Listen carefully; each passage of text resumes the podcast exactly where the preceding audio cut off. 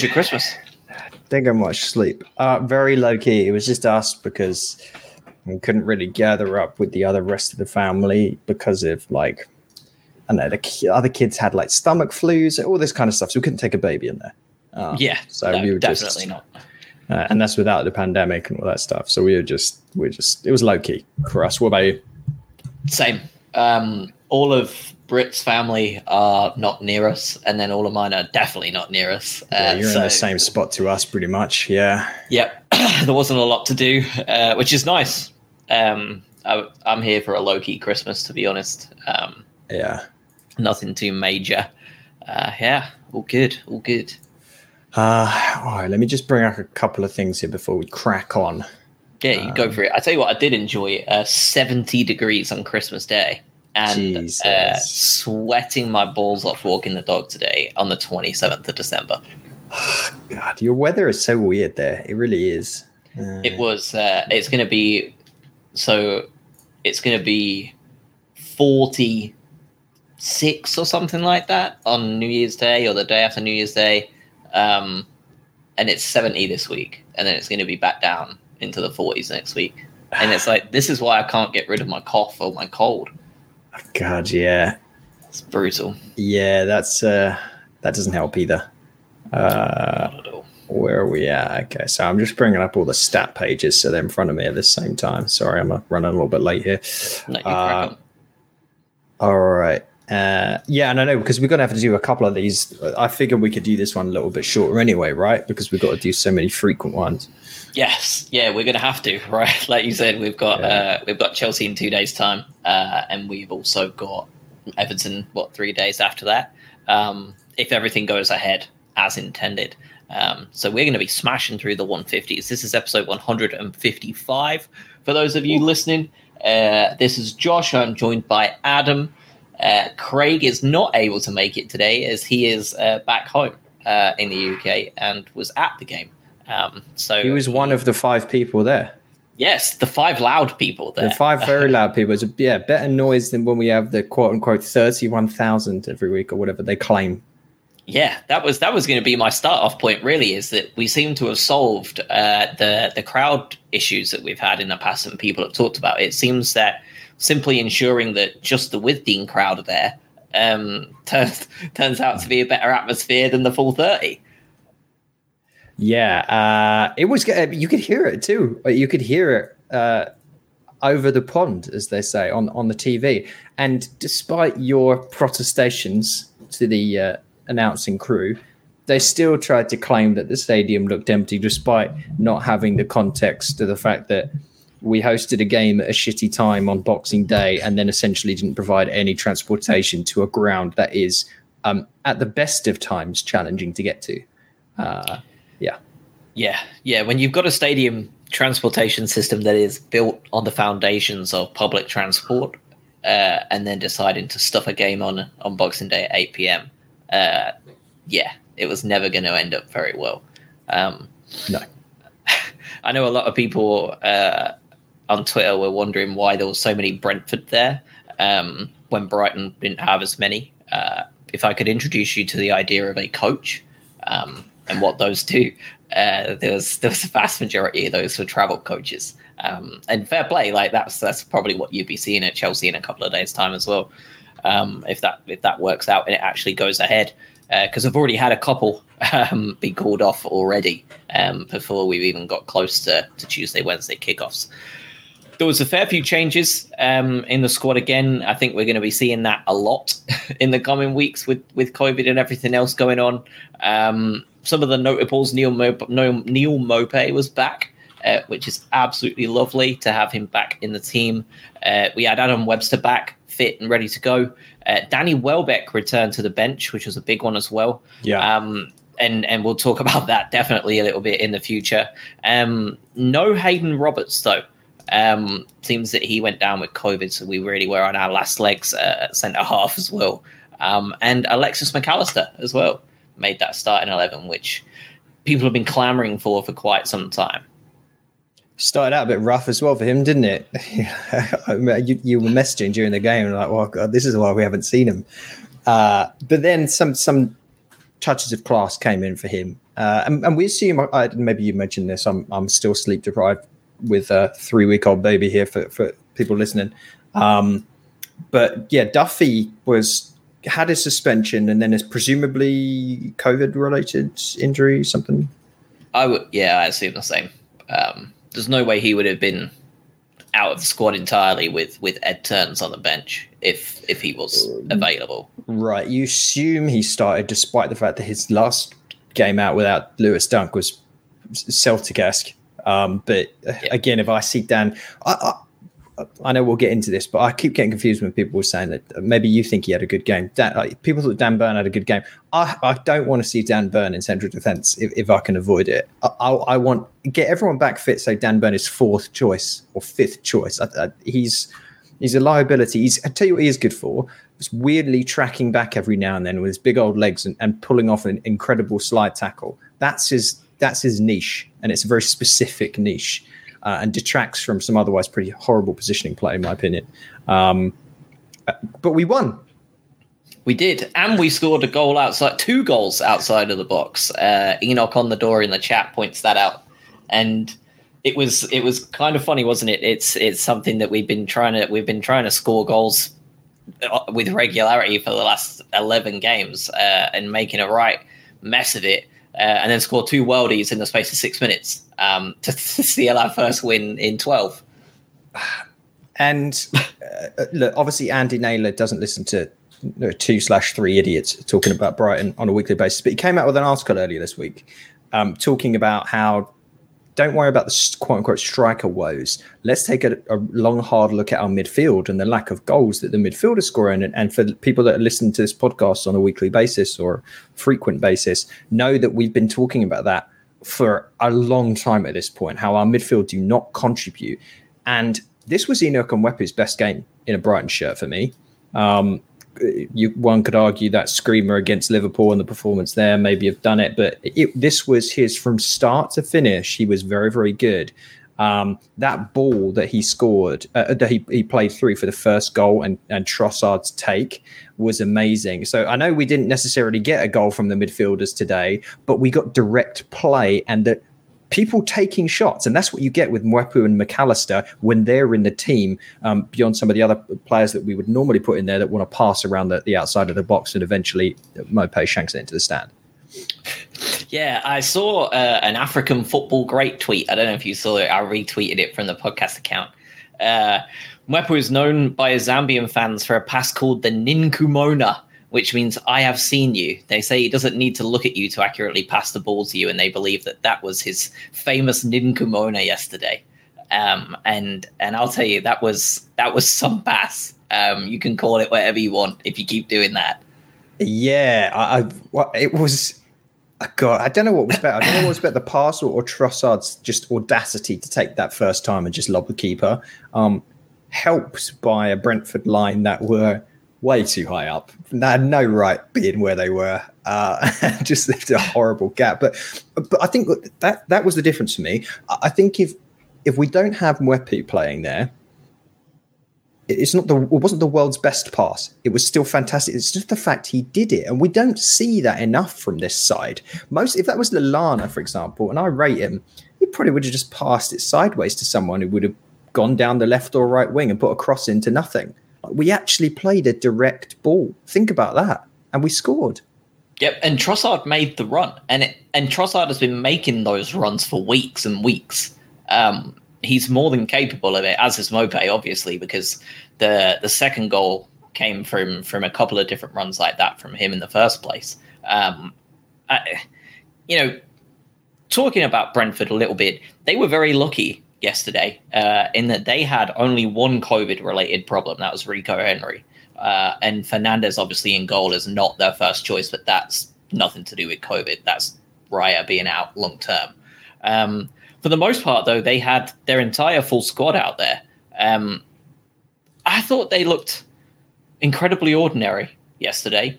Um, they definitely piled on the pressure early on, uh, which I think came in conjunction with with McAllister playing quite poorly. I think that the pressing was a struggle for him massively, and as the game became more and more we got it by the grip of like by the throat, he uh, he was able to grow into it a fair bit.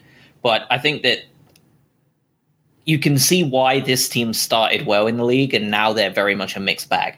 Um, their style of play is is going to be a style that's going to really hurt some teams, and some teams are going to be able to game plan it so quickly uh, and, and and take over from there. I think they're still going to be okay. I think there's definitely three worse teams than them this season. Um, but I do worry about them getting the second season syndrome, like Bielsa's genius. uh, they were. What was compelling uh, and probably contradictory to the point that I'm going to make, stats wise, really similar to our game. Um, and in some areas, they, they were better. Like they had a higher XG than us. Yeah, uh, we scored. We scored. We had an XG of zero point seven nine, and we scored two goals. Think about that. Hell is currently freezing over based on Brighton outperforming XG. Uh, theirs was zero point eight six. Um, first half to forget for them. They were just abject. Um, and I think when we say sides are average nowadays, we give we give average too much credit. They were poor in the first half. They were poor, um, and they got back into it in the second half the difference between our performance there and Brentford coming at us was that they didn't really have the quality, it felt like, uh, to put the ball in the back of the net. If we play a side a little bit better than them there, um, I could see us conceding one or two in that second half, especially if it wasn't for Sanchez pulling off some just mental saves um, and Cucurella's clearance off the line that, that beat Dan Burn's 18 feet. Um, yeah.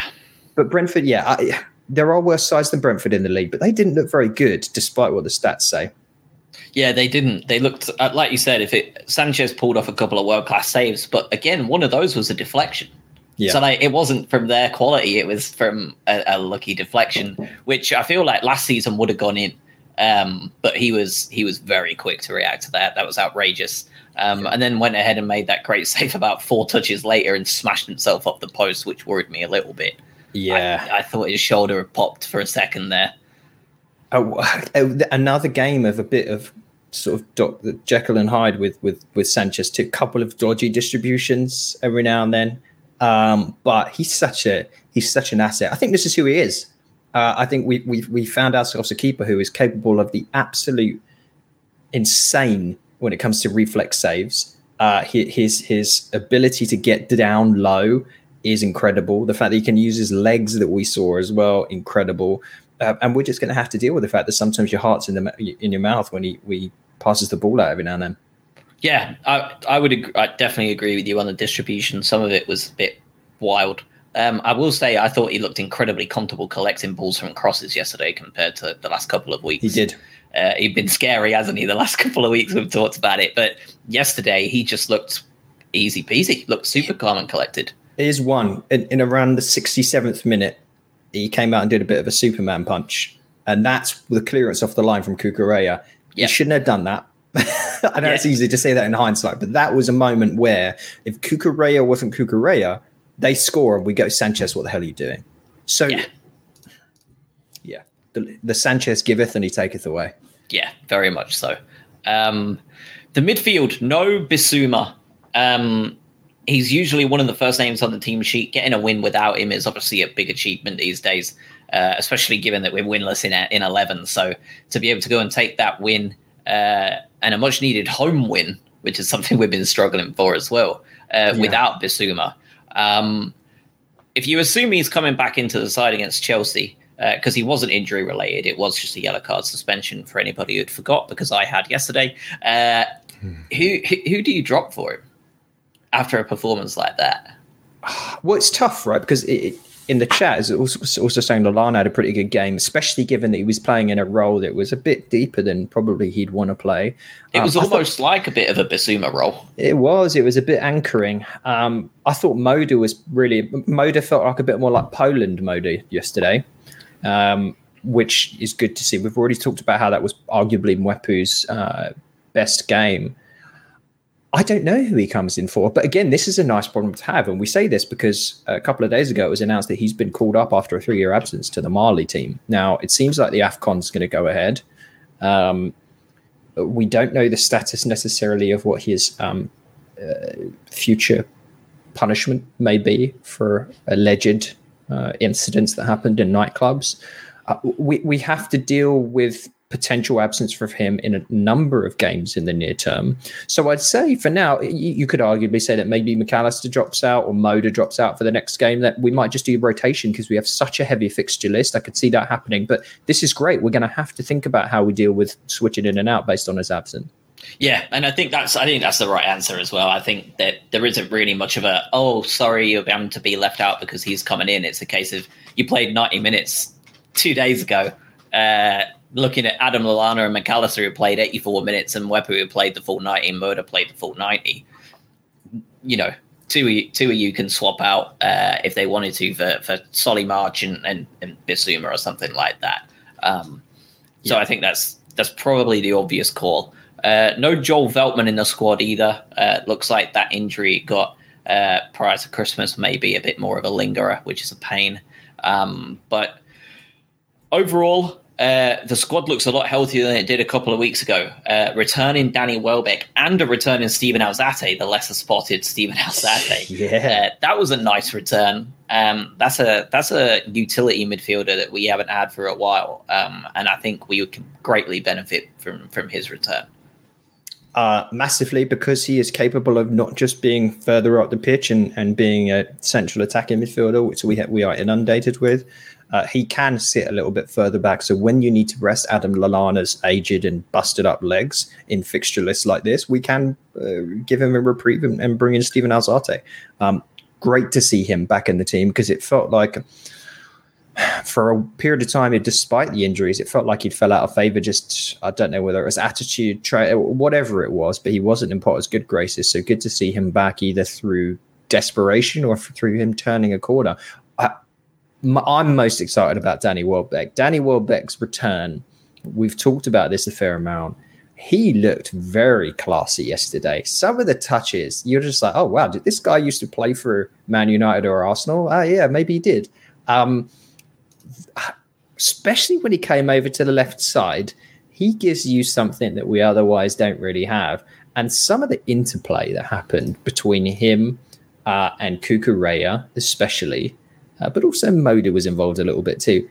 Those two make a very, very, very interesting left side of the pitch where we can do things that we've not seen this club ever be able to do in terms of quality and touching and one touch passing. It was, it's a bit crazy, isn't it, that we're talking about this game yesterday um, and how well we played and some of the intricate passing and some of the exciting passages of play. And we've not mentioned Tariq Lamptey's name yet. Um, this, Probably the, the most anonymous player on the pitch, honestly. Yeah, yeah, he was. He uh, he actually had one of the least sets amount of touches in the game, um, barring the subs, of course. Uh, he he was not super active at all. Um, only Robert Sanchez had less. Uh, he he didn't do a great deal, but the threat he provides enables us to do what we do on that left hand side because they yes. can't they can't gang up because if, if that switch ball is on, just look at the first goal. We we brought it in from the right hand side, and Mwepu just tore them apart. Um, it seems like the Cucurella Lamptey wing issues are not going to be a problem even at four at the back. Uh, we played four at the back yesterday, something I know you've been wanting to see for a while, uh, mm. and it, it worked really well. Um, obviously, uh, we we were perfectly happy going wide to the fullbacks if needed. Um, like you say, Moder was very much in right behind Trossard and Maupay, um, and looked a lot better yeah. for it, and got that great little assist as well. Um, yes, it was a nice little play. He, he he he looked a little classy yesterday as well, where he's been stumbling a little bit the last few games. Yeah, yeah, I thought so as well. I thought he played really well. Um, there was a there was something there was a there was one part in the game I can't I, I think it was it was around the 60 something minute, 64th minute, where Lamptey did uh, my most vivid memory was he cut inside and he just sprinted 40, 50 yards down the middle uh, uh of the pitch. I would like to see that a lot more. I think you get afforded some of that opportunity uh, by playing uh, more of a sort of a 4-5-1 4-4-2 uh, because it's not so stacked up in the center you have players that are pushed a little bit more out and he can drive through he's good at that he's not just we can't i don't i know it's it's easy when you get a pacey player like him to say I want you to stand five centimeters off the edge of the touchline and just run up and down it. But I'd love to see him cut in more because it then allows our forward players to drift out a little bit more and, and we just create little situations that otherwise we don't see. Yeah. Yeah. And he's so fast. It, it just seems like a yeah. waste not to not to let him do whatever he wants really on that right hand side. Um, and I think with age will come intelligence as well. He's still only 21. Um, yeah. And he spent so much time out. It's crazy to think he's only 21 and he spent over, what, almost a year out from the football altogether because of that hamstring surgery. Um, mental. Have we talked, I'm not sure if we covered this on a previous episode uh, at this point, but we talked about the Ashworth stuff with Newcastle because it it's worth just bringing back quickly here. We've not. That all broke between this episode and last. Uh, right. That yeah, that's not been. We haven't even touched on that yet. The I, I wonder remember the last episode was just over ten, just under ten days ago. Uh, December eighteenth yeah. was the last one. So yeah, we have not talked Ashworth to Newcastle yet. We can go into it in more depth, but I do want to bring up the fact that it is absolute murder that we've gotten away with by getting Lamptey and Cucurella. Cucurella had a release clause in his contract, right? So arguably any half decent side that looked appealing to him could have come in, paid the money, and taken him. He is outstanding, like true, like truly a, an incredible player that we arguably shouldn't have. And then on the other side, we we pluck Tariq Lamptey away for pennies. Um, with no buyback, unlike Livramento.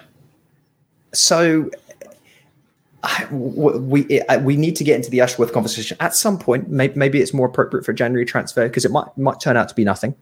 Um, yep. But he is a very important part to this club from what you're based on what you're seeing on the pitch right now.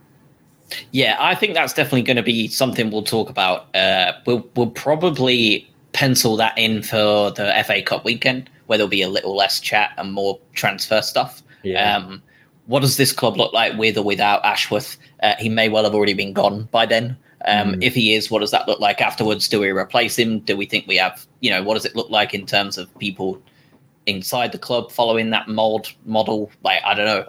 Um, it's it's an interesting one, and it it's kind of a almost a total 180 degree turn on the head for Newcastle. Uh, because the first couple of months of this Saudi ownership seems to have been an utter disaster um, and just clearly not football people doing football things. Um, and and Ashworth would be a monumental step uh, into into the right direction for them if they actually want to build this club up to be something special, blood money or not. Um, that would be that would be a heck of an appointment for them. Yeah, it would be. I don't know if I'm him though. I, I, do, you, do you take that job? I mean, yes, you you've got all this, you've got all the wealth that comes with it, but you are now, and I, I know I keep saying I think they'll stay up. You are facing down a season in the championship minimum. And we know even if you throw a lot of money at this, it's no small feat to just go straight back up the next year. You can get trapped in that division. Um, does he want that? Because that, his transfer policy and the players he's looking at and what he's going to go for, he basically has to create two separate playbooks one for this season and the championship, and then he's got to get rid and you know clear it out again, and then and then get them prepped for come back into the Premiership and not doing the same thing they've just done and go back straight back down. Um, so I don't know. He's, he's got a good thing here.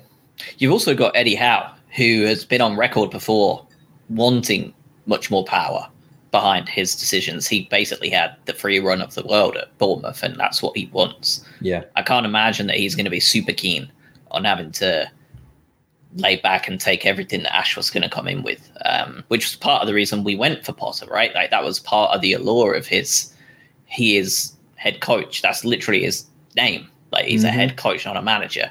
Um, and you know his his coaching ability is unbelievable um, and and he puts together a list of things he wants, attributes he wants, traits he wants, and and Ashworth and, and everybody else, Winstanley and and uh, his his lad Kyle McCaw- not Macaulay, someone like that, whoever it is that he brought in with him. I suspect they all just put their heads together and come up with this football manager list and just go ahead and, and knock it out. And to me, that doesn't feel like something Eddie Howe would want to do.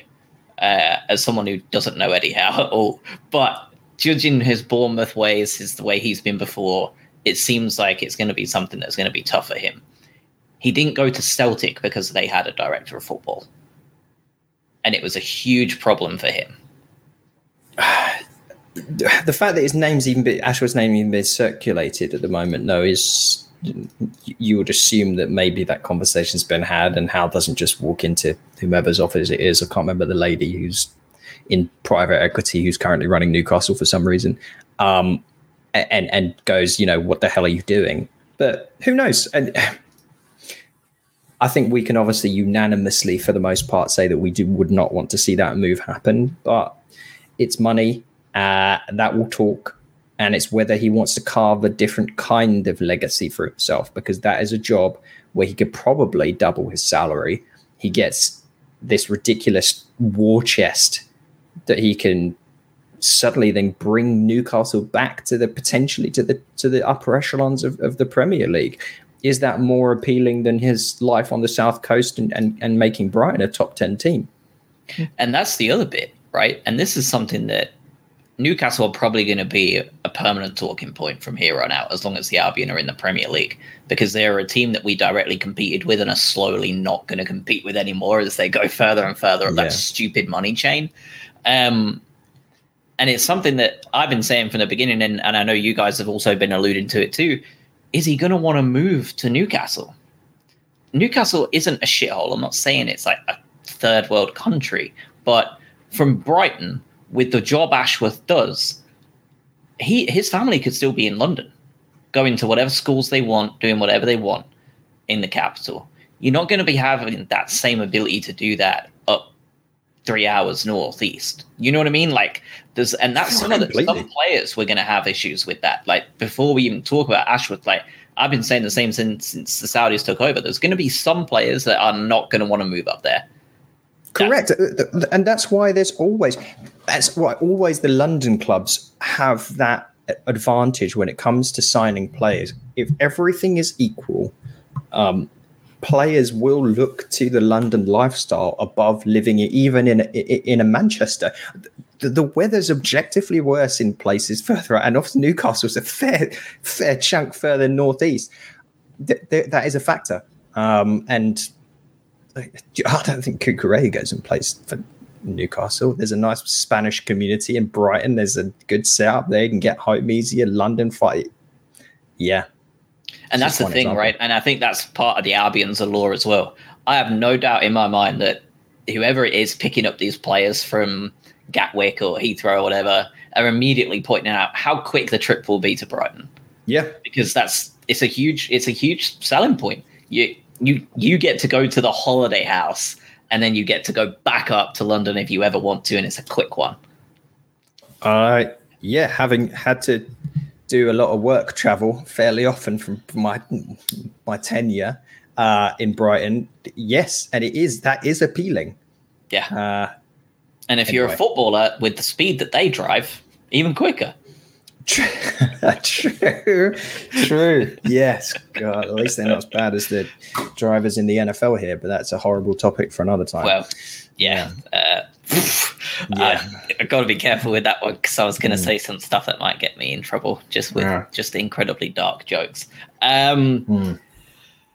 Players themselves, uh, we've already touched on a couple of them. Marc Cucurella was unbelievable yesterday. Uh, I thought he was just superb. He had he had the uh, the most touches by a country mile yesterday. I don't know if you've seen that on the stat sheet. He had 102 touches of the ball. Next most with Lallana at 72. Um, Shows how much we and that that speaks to the Lamptey thing, right? We just focused a lot of play down the left side. Yep, yep. We we saw something there, uh, and and we went after it. Um, I'm not sure if that was the replacement for Rico Henry uh, on that side. I, am not sure which side he plays on. Um, but uh, we, no, no, it was Canos was at the was right back, wasn't he? Um, and Baptiste was sort of playing on that side, I think. Dirty player, Canos, isn't he? He uh, he's a bit knockout for me. Um, I imagine that Brentford fans love him, but he's such an arsehole. Uh, what? I, Toney got a little player. bit petulant as well, didn't he? At one point. Yeah, yeah. There was a couple of bookings there, and they were lucky not to get more. Um, there was a couple of, well, Canos outright dived. Uh, not so sure Toney did, which kind of offset itself to get the, one of them didn't get a booking when the other one should have. Uh, and then you add the the knee to the back of the head header that was just outrageous as well. Um, yeah, it was it was a strange one. They they were seemingly getting more and more petulant as the game went on for sure. What speaking of penalties, and I know we're pinballing around, but um, we had a bit of a penalty shout as well. The VAR didn't really take too much of an interest in. Um, the, uh, was it was it Lamptey in the box that got a crossover and got pushed in the back, um, and they just sort of went, "No, don't worry about it." But there was definite hands there. Yep, and, and that's why. And it was one of the things I was going to bring up, and then we got pinballed again. That's why I love Lamptey cutting in so much. Yeah. Because he's a penalty machine if he gets in that box. Because people just go in so heavily on him to try and stop him. He's it's the same as Adama Traore without a, a tenth of the strength. So it goes over easier simply because of the speed he's moving at. And that's a penalty all day, every day, whether you like it or not. And that yeah. one, like you said, there's a, there's going to be a lot of 50-50s with him. Uh, every time he cuts in, if someone tries to take that ball off of him, there are other days that that gets given as a penalty. Yeah, I completely agree. But as we know, this the standard and consistency of refereeing in the Premier League is leaves something to be desired. But uh, yeah, that's a that's a different conversation. Funnily enough, we had a refereeing swap, didn't we? Right before the game, for some reason, uh, we went from Madley to England, I think, um, and I actually think that he had a pretty good game. Uh, it seemed VAR took the entire day off. Um, yeah, you didn't see it once it was so so strange how quiet they were. But I thought the ref himself managed the game rather well. I thought he wasn't. It was almost a, a lot of it. You forgot he was there, and I think that also speaks to the fact that both of us like to play free flowing football. So there's not a lot of needs to stop it, but I didn't see anything too too wild. I I agree, but there's also the other conspiracy theory aspect there. Uh, let's let's see how that the refereeing goes at Chelsea. Um, yeah, well, because we know how that's going to go. Yeah, I think Brighton and Brentford, they're like, whatever, just do what you want. yeah, yeah, yeah, yeah. I feel like there's a couple of those fouls on the edge of the box that we got that were absolutely fouls that may well be nodded away if uh, Kante or Jorginho make those same tackles uh, in two days' time. Yeah, I know we're going to get on to talking about this game, but we, we absolutely should just because um, it's I'm scared about it. But I, I, I do want to go back to the we said this, and this is blindingly obvious statement to make, but this was a really really important win. Um, as we've talked about a lot, this has been a this was a long time. This was was just three months w- without tasting victory. Um, that is a very very long time, and we find ourselves in ninth place uh, we had to stop that slide down the table because even just for people listening to this show, we become unbearable because we'll start talking about watching the relegation zone and, and, what happens there. We don't want no one wants to have these conversations.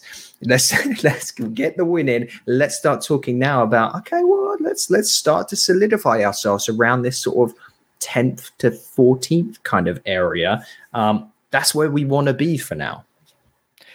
Let's talk relegation very quickly, though. Um, four more wins should do it.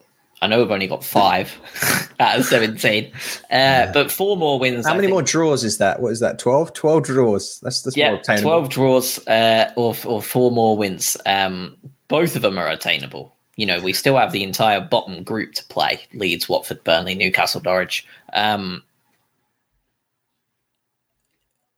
vital I know you just said it, but it was so important because once you once you get past this game, you've got Chelsea after this. That's not going to be likely anything, uh, and then you've got Everton right after that at Goodison, which we are notoriously bad at. Um, and then we've you know we've got that week at the FA Cup, and then we've got frigging Palace coming to visit, uh, who could yeah. have could have piled onto our fifteenth winless game in a row at that point. Um, and as I said last week, no team has ever stayed up after hitting that mark thankfully, we don't have to worry about that hanging over our heads. Um, man yeah, of the match toughens up. Man, well, uh, I, like I said, I thought it was Mwepu's best game with Brighton shirt. So it'd be a shame not to not to give it to him. But there, there are a few contenders, but I'll I'll give it to him just because up until this point we've seen flashes. We've seen him play well for the first 20 minutes of game. We've seen him score a wacky goal. We've seen him do X, Y, and Z. But there's always then been a but. And I don't really think there was necessarily that yesterday. Uh, and this is, God, it makes you feel good because we invested a lot of money in him. Uh, he's going to be important to this team and it's imperative that he is he doesn't need to be world class but he needs to be a success and we saw that yesterday yep I, I agree with you. Uh, Mwepu for me all day. Dan Burn got Sky Sports his man of the match. Uh, uh, wild. I'm not sure what happened there. The, the, and this goes back to what I said earlier because uh, who tweeted this out? I, I, think Richie Mills tweeted out that Dan Burn was given man of the match, and I said, "By who? Dan Burn's mum." Um, I, I, don't. I didn't see it. You may. I, I, maybe I'm missing something. He wasn't even in my top five. If I if I had to no. put a top five out there, Sanchez is in it, Cucurella's in it, Maupay is in it, Trossard's in it for the obvious reasons: two goal scorers, excellent saves, and the focal point at left back. Yeah, and you could even say, well, maybe. Uh, there might even be more. Yeah, there might be more. Yeah, I mean, Moder, great assist. Lallana, superb. Webster was pretty good too. Webster, yeah, it's it's that's what I mean. And although I do say that, I'm just looking at these players now just for a bit of. Again, I know that we've still got a fair few games to go before we can even talk about being for sure safe because wild things can happen, as we've just seen 11 winless. Um, but just to put out there, Enock Mwepu, Cucurella, Sanchez, Maupay, Trossard, they would be kind of that like top five, right? 23 years old, 23 years old, 24, 25, and Leandro Trossard is the old man at 27. He's 27. I didn't even know it was 27. I thought he was, um, God, I guess he's been, it's nice that we got him for these sort of prime prime years for now at least I'll, I'll add one other thing here because it touches on what we, we talked about a bit before I know Brighton fans, I know we want, want to think about this, but yesterday gave you a glimpse of what's possible in life after Yves Bissouma um, because he's not going to stay here for probably he's not going to stay here um, for the rest of his career. He might not even stay here for the next 12 months. Um, we can still be a good side. Those other players just need to know what they're doing. They need to know their roles and they need to step up and do what they need to. Mwepu did that yesterday. Moder did that yesterday. Lallana did that yesterday. And in part, McAllister did that yesterday. Um, that's a good sign.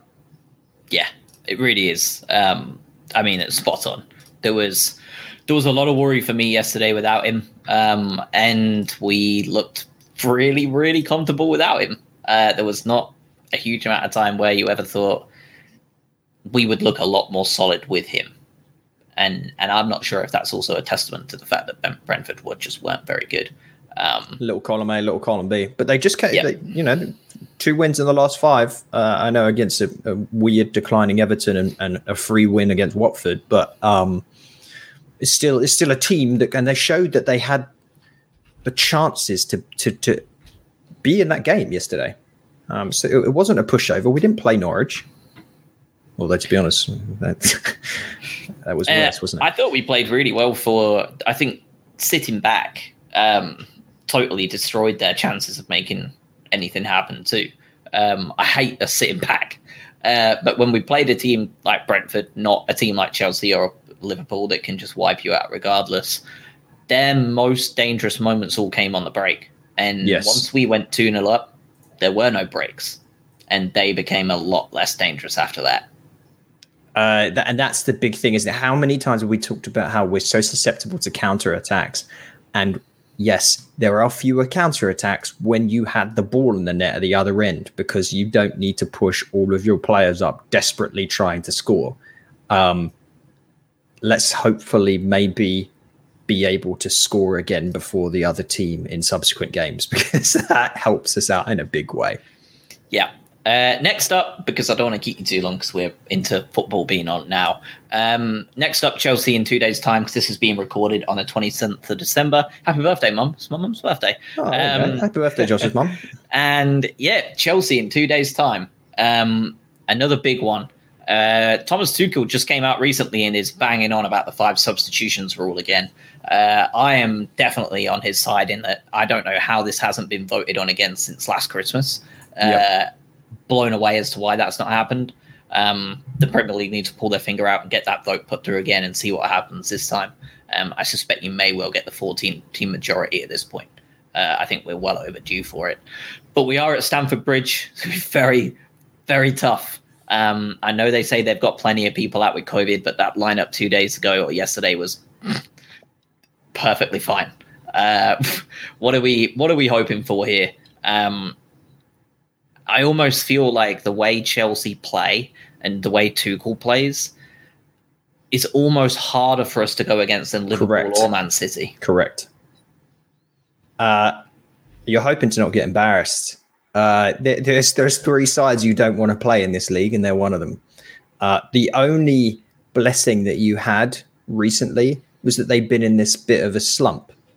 Uh, but then they realized they've got a hundred million pound striker that they can bring in.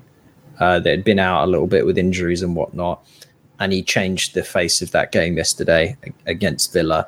Uh, I, Lukaku starting is likely and terrifies me. Um, but you're right. What, what we hate to see is a side that is very defensively solid, that can build out and then can have that pace uh, that that can get behind us, especially when we push up if we're going to need to try and get a goal. Um, they have that. They have that in droves. it's going to be tough. It will be a tough game, but we've done these types of things before. We're, we're draw merchants. We can do this. We got the win out the way, so we don't need to come into this just all absolutely furious and saying, "Well, we have to win because if not, then we haven't won for X, Y, and Z." It's okay. It's okay. Yep. Yep. One hundred percent agree. Uh, the difference, the difference Boxing Day makes is huge. Uh, we would feel, I would feel a lot more antsy about this if we hadn't just won. Um, they are going to rotate, so you are going to see some players not starting. Can um, I pause you just one second? Yeah. Because while we're recording this, the Man U Newcastle game has gone on, and Saint-Maximin has just put Newcastle in front. Uh, it would seem. So uh, yeah, about that, we add, Tony game. get Ashworth on the line. Yep, it's going to be an interesting. Uh, that's good. They've scored so early. That means it'll be an interesting, fun game to watch now when I go downstairs. So I'm here for it. Uh, I, I, expect we'll see Lukaku start, like you said. Um, I think we'll see a couple of other changes in the squad. You'll probably see Kovacic come in, uh, Ziyech as well, Azpilicueta definitely. Um, you may see a couple of the other midfielders come in. That Sa- Sa- Saul or whatever his name is that was on the bench. I hope Saul well. comes in because he's been crap. So, well, notable drops I expect to see. Uh, I expect to see Kante probably come off. Um, simply because he's played a lot of football in the last. Well, he was subbed off last time. I, I think there's they were they a little concerned about his hammy. I can't even remember what they came out and said, but that would be great if he he didn't appear. And one last thing, because I I've not seen anything uh, since because I've I didn't really go online after the game yesterday. Uh, was there anything said about Trossard being subbed off at halftime? Was that a case of give him 45 minutes and he can play a full game at Chelsea fully fit? Or was that a he got something come up and now we're having to be safe. I'm almost certainly uh, what I just said about uh, Kante. I'm pretty sure that exact same statement was said by Naylor afterwards. That there was it was a it was cautionary that he felt a little tightness in his hamstring and they pulled him off uh, for half time. Uh, so I think that was it. I think Good. that was it. Good. Um, I've just someone did just tweet out saying Aaron Connolly has unfollowed Brighton and followed Middlesbrough on his Instagram account. Is this happening? Do we, do we need to put the sirens out? Aaron Connolly are now saying on the Boro Breakdown podcast, Aaron Connolly to Boro confirmed. So while we're live, there might be some breaking news that star striker Aaron Connolly may, may be finally on his way out, thankfully, to be a pain and a pest somewhere else. Irish starlet. Uh, yeah. Seeks exit is uh, is is a headline I'm here for. Um, whether it's a loan or a permanent, uh, we've said this numerous times. I've I've seen enough of Aaron Connolly. uh, he could be better than he is, but the attitude problem that's a tough thing to fix. Um, yes, and if you can't if you can't fix it in the environment the Albion have cultivated, then I've got even bigger question marks over you. Because uh, this is a very forward thinking, progressive club that obviously takes mental health seriously and all that stuff more than every other Premier League club has. They were first on they were first on the frontier on all of these things that are supposed to make your life as a footballer happier, safe spaces, blah blah blah blah blah. And he's still a massive asshole here. Uh, I think like, he, he, just might be a knob. I think. Yeah. I think he's just a he's just a knob, isn't he? So yeah, yeah, yeah I'm here for it. Um, all right. Well, we will we will go. Uh, we'll be back in like two days. Um, I'm gonna yeah. pub- I'm gonna publish this as soon as I've like exported it and got it off. So uh, I'll be tweeting this out tonight that it's out and about. iTunes may be a little bit later on because uh, Apple are shite. Um, so we'll just see what happens there. Spotify, by the end of the Newcastle game, you can listen to this. Uh, so yeah, we will uh, see you all in a couple of days' time um, for the for the Chelsea game. Uh, probably not going to be as happy as this one, but as Adam said, as long as we don't embarrass ourselves, uh, I think we've come away with that pretty well uh, and no injuries. Uh, yeah, let's see what happens. Happy Christmas or whatever anyone follows and celebrates go do your thing, and yeah, we'll we'll see you in a couple of days after Chelsea. Hopefully, don't run us ragged. Yeah. All right, boys. Cheers.